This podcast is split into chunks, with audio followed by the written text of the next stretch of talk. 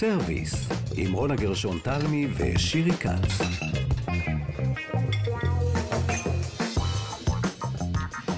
שלום לכם, אתם כאן איתנו אה, בסרוויס, שלום שירי כץ. שלום רונה גרשון, תלמי, חסרת לי כל כך בשבוע שעבר? אז הנה באתי. אנחנו כאן עם טל ניסן ועם שרון לרנר, ואנחנו אה, בתוכניתנו נדבר היום על שקדים. נגמר ט"ו בשבט, נכון? אבל פוסט ט"ו בשבט מותר לעשות. רגע, אבל הפריחה של השקדיות עדיין בשיאה, לא? עכשיו, עכשיו, זה הזמן בדרכים. לשטוף את העיניים. איזו פריחה יפה יש לשקדיות. כן, גם תמיד ככה זה לוכד בבת אחת את תשומת הלב, ואת uh, מביטה בזה במבט משתה, וואו. בזמן שאת נוהגת בדרך לירושלים וצריכה להיזהר מלעשות טונה. לא, אני בהסעה, בהסעה תמיד. אבל, אבל, אני רציתי לשאול אותך, כן. מה הקשר למשל של שקדי מרק לשקדים, האם ידעת? וואו, זאת שאלה מעניינת. ומה הקשר לאיקאה, האם ידעת? לאיקאה. אה, הפתעת אותך. וואו, אז אה, לא יודעת ולא יודעת. טוב, אנחנו נפענח מה, ונפצח. את לא תגידי לי עכשיו? מה פתאום, נפצח ונ... אז טוב, אז ונפענח כדאי במהלך למאזינים, התוכנית. את מפתה את המאזינים להישאר איתנו. ברור. בסדר גמור. אז אנחנו הולכות לדבר על אה, שקדים, אנחנו אה, נדבר כאן עם אה, שניים, נדבר עם אה, אה, חקלאי שבעצם מגדל עצי שקדייה בעין חרוד, ונדבר גם עם השף מנה שטרום, שהוא אה, מתעסק במטבח האיטלקי, ולשקדים יש שם תפקיד מאוד אה, מעניין. לגמרי. אז אה, בואי נתחיל. סרוויס, עם רונה גרשון תלמי ושירי כץ.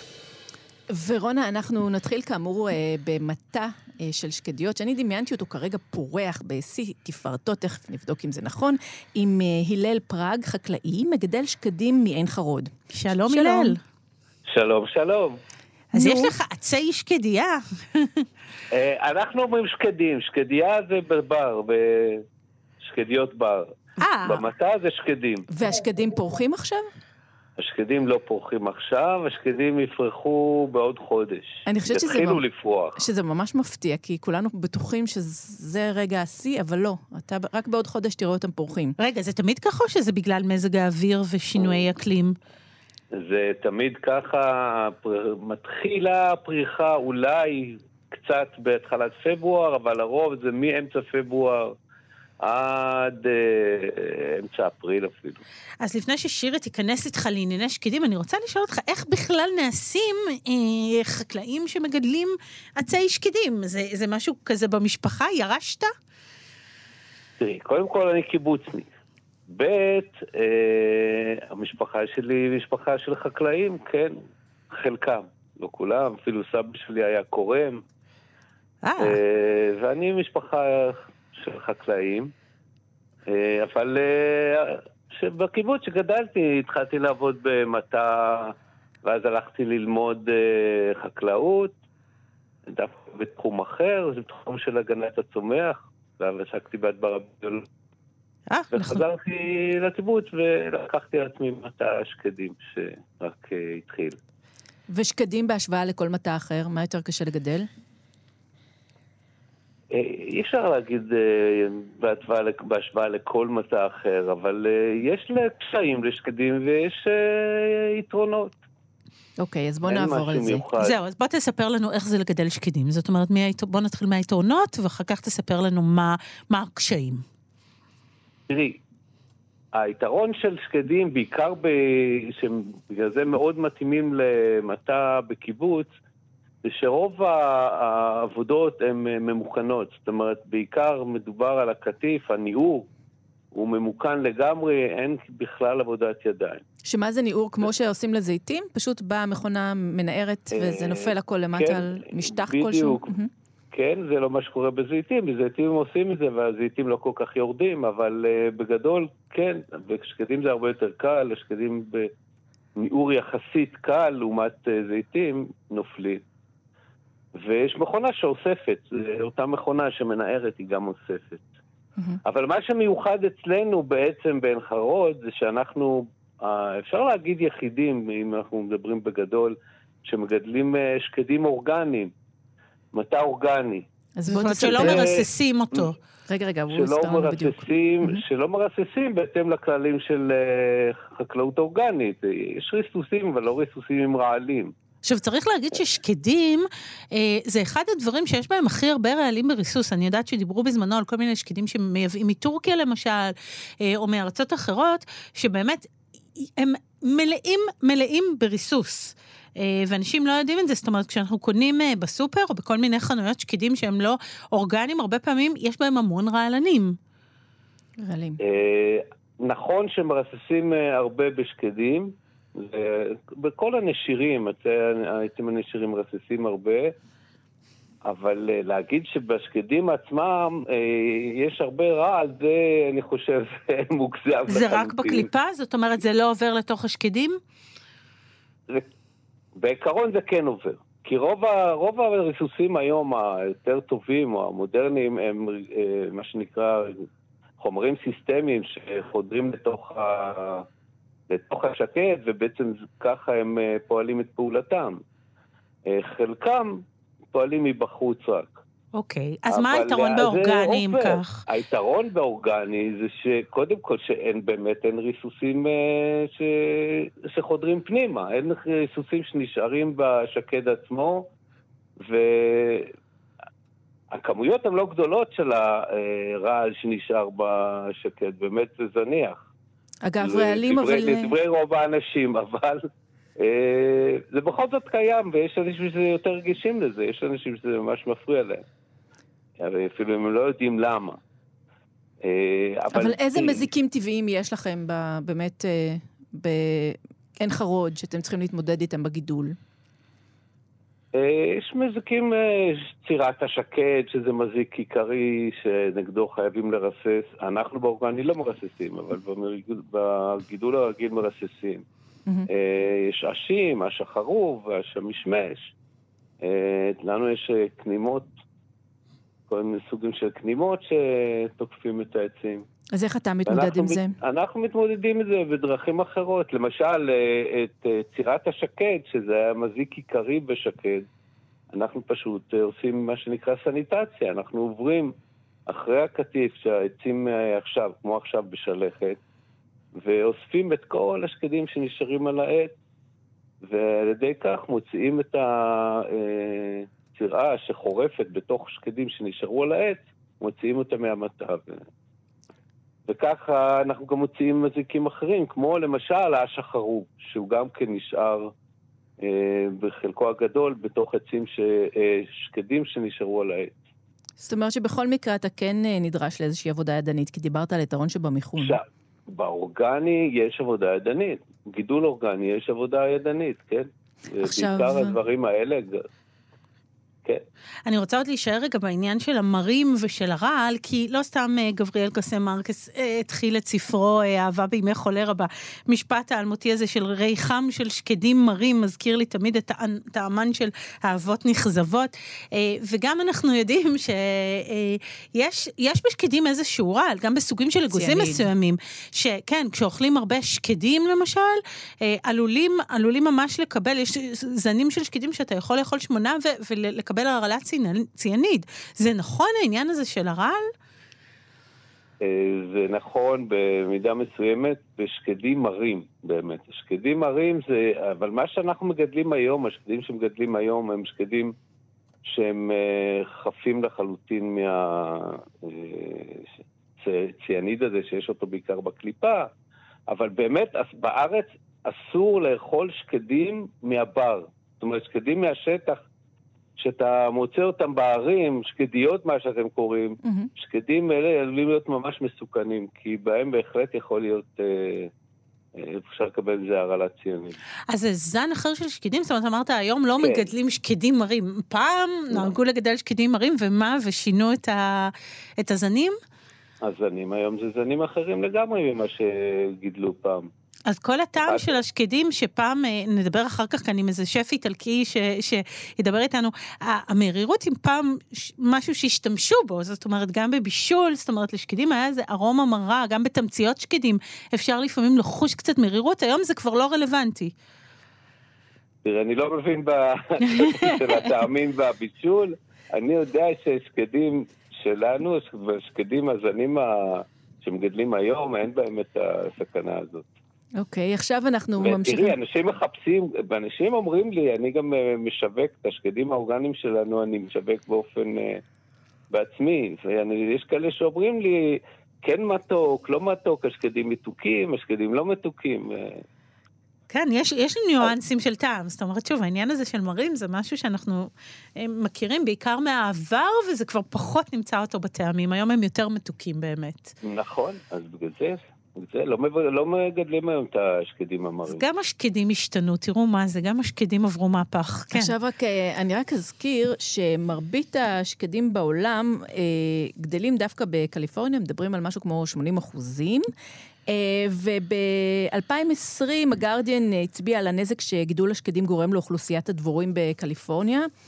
אה, קושרים את כל העניין של האבקת השקדים להפרעת אה, התמוטטות המושבה של הדבורים, ומדברים על זה, אבל באמת בכמויות אדירות, בגידולים אדירים. הגידולים שלך פחות גדול, אה, גדולים, נכון? יש פחות כמות שאתה מגדל, אבל עדיין, איך אתה מתמודד עם העניין הזה של האבקת המטע? תראו, אנחנו, כל המטה השקדים המסחריים בארץ, אה, בזמן הפריחה מכניסים אה, כוורות של שקדים לצורך האבקה, בלי זה אין האבקה. Mm-hmm.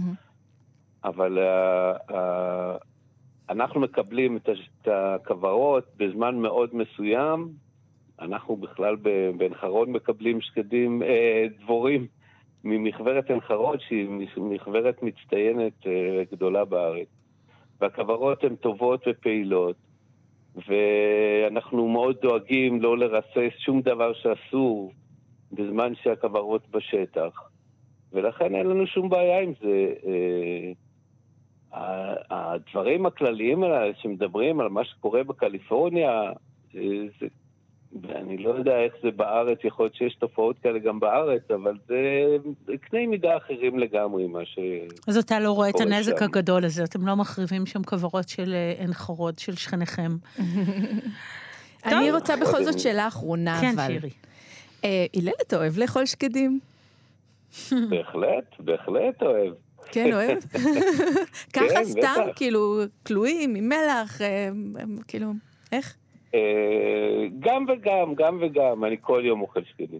כל יום אוכל שקדים. טוב, וצריך להגיד שזה גם מאוד בריא, מגלים כל הזמן ששקדים קשורים, אה, גם אנשים עם סוכרת למשל אוכלים שקדים וגוזים, ויש כל מיני עניינים אה, שזה אפילו לא משמין כל כך, זאת אומרת, יש כל מיני מחקרים מאוד מעניינים על העניין הזה. אז רק אני אציין בעניין הזה כן. שראיתי איזשהו מאמר של דוקטור גיל יוסף שחר מהמרכז לרפואת הרמב"ם. והוא ממליץ להשרות את השקדים שש שעות בכלי זכוכית עם מים, רצוי מים מסוננים או מינרליים, ורק אחר כך לאכול אותם, ואז הוא אומר שהיתרונות הבריאותיים שלהם עולים, או, כן, טוב, זה עולים משמעותית. טוב. וגם אז אפשר אה, לקלף אותם בקלות ולהכין מרציפן. גם. אוקיי. אז תודה רבה לך. תודה לכם. הלל פראג. הלל פראג, אה, חקלאי של שקדים, יוצאי שקדים בעין חרוד. תודה רבה, ביי ביי. אז אה, מחווה אלברשטיין, אנחנו עוברים אה, לשף מנה שטרום, שרצינו לדבר איתו על שקדים במטבח האיטלקי, שירי.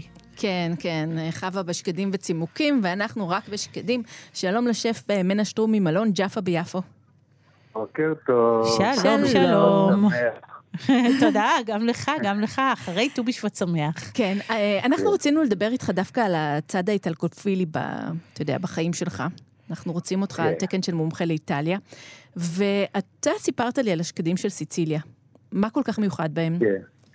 סיציליה, אה, יש שם אדמה וולקנית ומזג אוויר נהדר לכל הפירות וירקות. אה, המפורסמים שבהם זה השקדים ופישטוקים, שיש להם אפילו הגנה אזורית, כלומר שאזור מסוים שליד אה, העיר אבולה ששם יש את השקדים הכי טובים באיטליה, ומן סתם. ובסיציליה יש מסורת של מרציפן. לא בטוח, זה בא, התחיל, על הפסטה, גם על זה יש מריבות שלמות, אבל המרציפן, כידוע, הוא עשוי משקדים, ושיש את השקדים הכי טובים, אז יש את המרציפן הכי טוב. אבל מי וכל- המציא ממנה, אה, אה, זה לא סיציליאנים או איטלקים? זאת אומרת, מי מי חתום על המרציפן במקור? את, את רוצה אה, פה אני- אה, קרבות, אה? את לא תהיי רגועה תמיד- בלי זה. תמיד יש קרבות, תמיד יש קרבות. מסתבר שיש גם סוגים שונים של מרציפן, שיש את הגרמני, ויש את ההונגרי, ויש את הסיציליאני. והספרדי, הסיציליאנים גם הספרדי, לא? לא חושב, הם עוד לא. נכנסו שם על חגיגה לדעתי. כן, הם רק אבל- הצטרפו? אוקיי. אני סחבתי לסבתא שלי מספרד קופסה ענקית של מרציפן שהגיע מקולקל, תשימו לב. אני עד היום... מקולקל, כן. זהו. העניין הוא שבכלל, המרציפן עצמו הוא דבר מאוד מסורתי, זאת אומרת, זה, זה הרבה סוכר ושקדים, אין כל כך מה שהתקלקל. אני יודעת, ולכן זה- הופתעתי. קניתי בטולדו קופסה. אה. הם כנראה, אה, כן, אה, כנראה הוסיפו עוד איזה חומר שגרם לקלקול, כי כשפתחנו את הקופסה ברוב הדר ופאר, המרציפן היה ממש עם מין שכבה אז- ירקרקה. אוי. כן. אז יש כאלה, כן, יש כאלה שמוסיפים אה, מי ורדים בעולם הערבי ותמצית שקדים וכל מיני דברים כאלה, שהם באמת יכולים אה, לגרום לקלקול. אז יכול להיות, כן. כן. אה, יש גם חלבון ביצה במרציפן האיטלקי, אז זה גם דבר שיכול להתקלקל. אה, וכמובן שאנחנו מדברים על אה, מרציפן ביתי, לא על תעשייתי. אז רגע, איך אנחנו מכינים הכל. אותו? ת- תסביר רגע איך מכינים מרציפן איטלקי אה, ביתי פשוט, בסיסי. פשוט זה שקדים, טוחנים אותם דק, וצריך בשביל זה מטחנת תבלינים טובה, שטחון את זה דק עם הסוכר. רגע, אמרת טוחנים, הרי היום אפשר לקנות שקדים טחונים, אה, ואני יודעת שהעבודה הקשה של... מאוד. זהו, העבודה הקשה של המרציפן זה הקילוף של השקדים והטחינה. אז יש לזה. משמעות, זאת אומרת, לא לוותר על זה? בוודאי, כי אה, לקנות, גם אם קונים שקדים טחונים, אז צריך לטחון אותם עוד. אוקיי. אבל השקדים שהם נמצאים טחונים, או פרוסים, או זה, מאבדים אה, מהטעם שלהם. אז אם כבר שקדים מולבנים, אז שלמים. אבל בכל מקרה, שיותר בוא. ניתן כאן אה, התראה לפני שהם יוצאים לדרך, כי אני יודעת, כי אני חיסלתי ככה שני מכשירי, אה, שתי מטחנות. זה צריך להיות ממש כן. מטחנות ייעודיות לנושא, תבדקו שהן. באמת אה, לא הולכות למות במהלך העבודה הקשה אני, הזאת. אני, אני הולך לתת למאזינים איזה טיפ קצת לחיים יותר קלים. המרציפן בסיציליה נקרא פסטה דה מנדורלה, בצק של אה, שקדים. מרציפן זה, זה לא המילה שלהם, זה, לא- גם אני לא חושב שזה בא מאיטלקי, זה יומנית או משהו לטינית. אה, ופסטה דה מנדורלה, למשל בפוליה, שזה אזור אחר בדרום איטליה, עושים את זה מין עוגיות כאלה. מאוד מאוד פשוט, שקדים טחונים, סוכר וחלבונים, ואפייה קצרה של אה, עשר דקות ב-180 מעלות, וזה מין עוגיות כאלה, הם שמים גם קצת קמח, משהו כמו על אה, 100 גרם סוכר ו-100 גרם אה, אה, אבקת שקדים. אה, הם שמים חלבון אחד של ביצה ומשהו כמו שתי כפות של קמח, וזה יוצא אה, עוגיות כאלה מאוד מרציפניות, ובלי העבודה הקשה של הלישה ובלי לטחון, זה יכול להיות גם יותר גס, אז השקדים הטחונים מספיק טובים. אני ואני חייבת, בטוח שגם אה, הרבה חנויות בדרום העיר הסכימו לטחון את השקדים נכון. במקום. נכון, כן. זה לא יכול לפתור את הבעיה. זה שקדים פותר את זה, כן. לפני שנה. אני חייבת רק לציין שמה שאמרת עכשיו, של העוגיות האלה, נורא נורא מזכיר את המתכונים המיתולוגיים האלה של אה, קלאודיה רודן. שהיא נותנת נכון. אה, לעוגיות אה, שקדים, שהיא, רק אני אציין במאמר מוסגר, שהיא חוקרת של, אה, באמת של הגסטרונומיה ושל הקולינריה של התרבות היהודית, אה, ערבית, יהודית אה, צפון אפריקאית וכן הלאה. אה, והיא באמת, אה, יש לה איזשהו מתכון שהוא תמיד רץ בכל הרשתות, שהוא ה...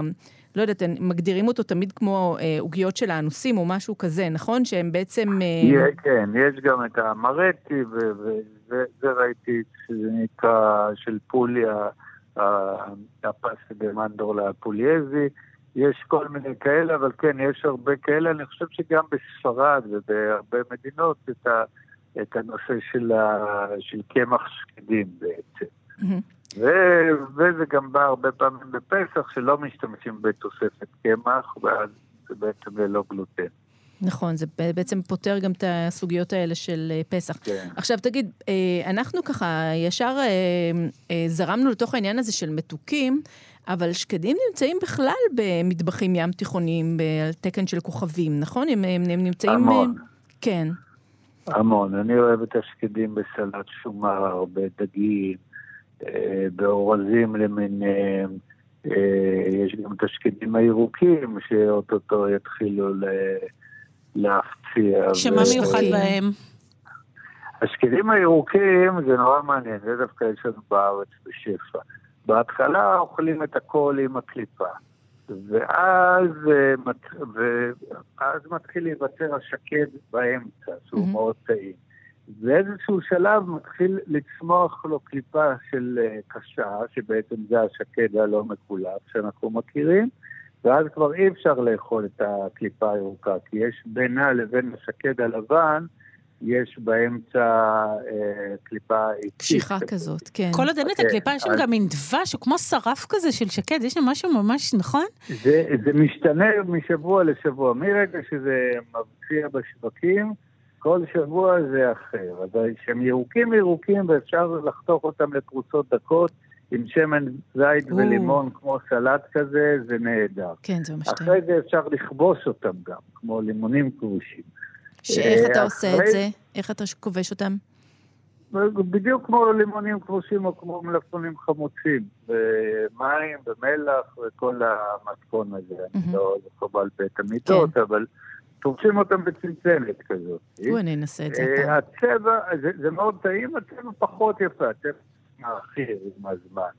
הראשון זה אמרתי, אני מאוד אוהב לעשות את זה ממש דק עם אה, מנדולינה כזאת של אה, פטריות כמהין, לחתוך את זה דק, וזה מאוד טעים גם כתוספת לסלט. בסופו של דבר, ברגע שכבר זה מתחיל לפתח אה, קליפה עצית, אז פשוט חוצים אותם ומגישים אותם עם הקליפה הירוקה, אבל אוכלים בעצם רק את הלבן, רק את השקדים הלבנים. שאז הם מין רכים כאלה ונחמדים. זה, באיטליה היינו פעם מגישים את זה עם אה, גבינות ככה. אה, מה כאילו לגבי לקינוח. אחו בלנקו? אה, זה, זאת מנה נהדרת שהיא ספרדית, כל הקרדיט לספרד. אה, נדמה לי, אני אף פעם לא ידעתי אם זה אה, עין לבנה או הלבן של העין. זה חשוב. אה, אני לא יודע, כן, אני לא יודע שינוי גדול, כן. אה, אבל כן, אני, חושב שהלבן שבעין, קוראים לזה ככה כי זה לבן. זה גספצ'ו לבן, אני גם מכנה את זה כגספצ'ו לבן, ו- ועושים, אה, מקשטים את זה עם שמן זית, ואז זה נראה כמו עין כזה. כן, כן, וזה בעצם העין. אה, מכיל אה, שקדים, שום לבן, זה לחם. שקדים, שום לבן, ו- ו- והכי חשוב, ענבים. ענבים, זה לא ידעתי. ענבים. כן. ענבים לבנים בלי גרעינים. וזה כמו מרק כזה? כן, לגמרי. גספצ'ו, גספצ'ו לגמרי. כן, אני קורא כן. לזה גספצ'ו לבן, אני עושה את זה בהרבה...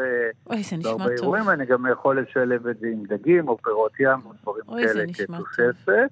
אה, ו- אבל זה קיצי, זה לא, לא לחורף כמו שיש לנו היום. ועוד יש לנו חורף ממש. רגע, כן. אז אבל ואל תלך בלי- בלי מה שהיוונים מכינים? סקורדליה קוראים לזה? אני לא מכיר. אני, אני כאילו, אני מכיר, אני אכלתי כן, את זה כן, לפעמים, ממרח של אה, אה, שום שקדים. ש- שום שקדים כזה, כן. זה מפוצץ בשום. מטבוחה של כ- שקדים נקרא לזה. גם, גם באוחה ביאנקה וגם בממרח שקדים הזה שמים לחם, את כן. הלבן של הלחם, את הרך של הלחם. אוי, זה נשמע טוב. כן. ואל תשכחו את משקאות השקדים לסיום, אני כן. צריכה לה- את כל הרוזטות כן. וה... נכון, וואי, כמה מש- דברים יש שקדים. אני- המון, כן. המון. כן. אה, אה, אצלנו בסוף יום הכיפורים, אה, לפני, בסוף הצום, היו שמים אה, שקדים שקדשו אותם ונותנים לחלב שלהם לטפטף מחיתול, ואת זה היו שותים בסוף הצום. אה, על זה שזה- את חושבת, אני חושבת על הרוזטה עם הערק, לא נעים לי להגיד, זה כל כך נכון. טעים. זה השלב הבא, אני איתך, נסה לחיים. אה, טוב, אז אה, שף מנה שטרום, תודה רבה לך על השיחה תודה הזאת. לכם. להתראות. ביי, תודה. טוב, אז המון דברים עם שקדים שירי, ולפני שאנחנו מסיימות, כי תכף הזמן נגמר, את חייבת לי שתי תשובות לגבי אה, כן, מה הקשר כן, של שקדים כן. לשקדי מרק, ומה הייתה החידה שנייה. אה, מה הקשר לאיקאה? יאללה. אז אה, תשובה ראשונה זה שקדי מרק, אין בהם שקדים בכלל, אבל, אבל, אבל, הם נקראים על שם הבצקניות, שהיו, היה נהוג להגיש אה, בתוך מרקים, שהיה להם צורה של אה, שקדים אובלית כזאת, ומכאן אה, נשאר, מהמנדלח הזה נשאר השם שקדי מרק, תורגם לעברית. נחמד. ושבאיקאה, מסתבר, זה דבר שלא ידעתי, אה, לא, לא, לא מקבלים עוגה עם אה, איך להרכיב אותה, אלא מקבלים, נהוג לה, אה, היה לקנות בהמון סניפים אה, עוגה שעשויה משכבות אה, של אה, שקדים עם חלבונים, ועליהם אה, קרם. או, כן, זה נשמע טוב, נכון? אמרת נהוג היה כי אין יותר, או שאני אלך לחפש? אז אנחנו צריכות לבדוק, אני, אני לא מספיק בקיאה ב... טוב, אז נצא בנוהלי, למסע אה, קולינרי איקאה. באיקאה. כן. תשמעי, יש שם, כן. אה, מביאים כל מיני דברים שם אה, משוודיה, נורבגיה, יש שם כן, אה, כן. דגים ועניינים. אז טוב, נבדוק את זה, והכדורי בשר הידועים של איקאה. נבדוק בקיצור. אה, סוגיית עוגת האיקאה תיבדק אה, באופן אה, הדוק על ידי רונה גרשון טלמי, שתצא לחקור. כן, כן, איזה תחקיר חושפני כן, על כן, אה, האוכל באיקאה. אה, אז אה, שירי כץ, תודה רבה. תודה רבה, על שקדים, גרשון וזה היה. תענוג. תודה גם לטל ניסן שהייתה איתנו, ושרון לרנר, אנחנו נפרדות מכם כאן בסרוויס, היו שלום.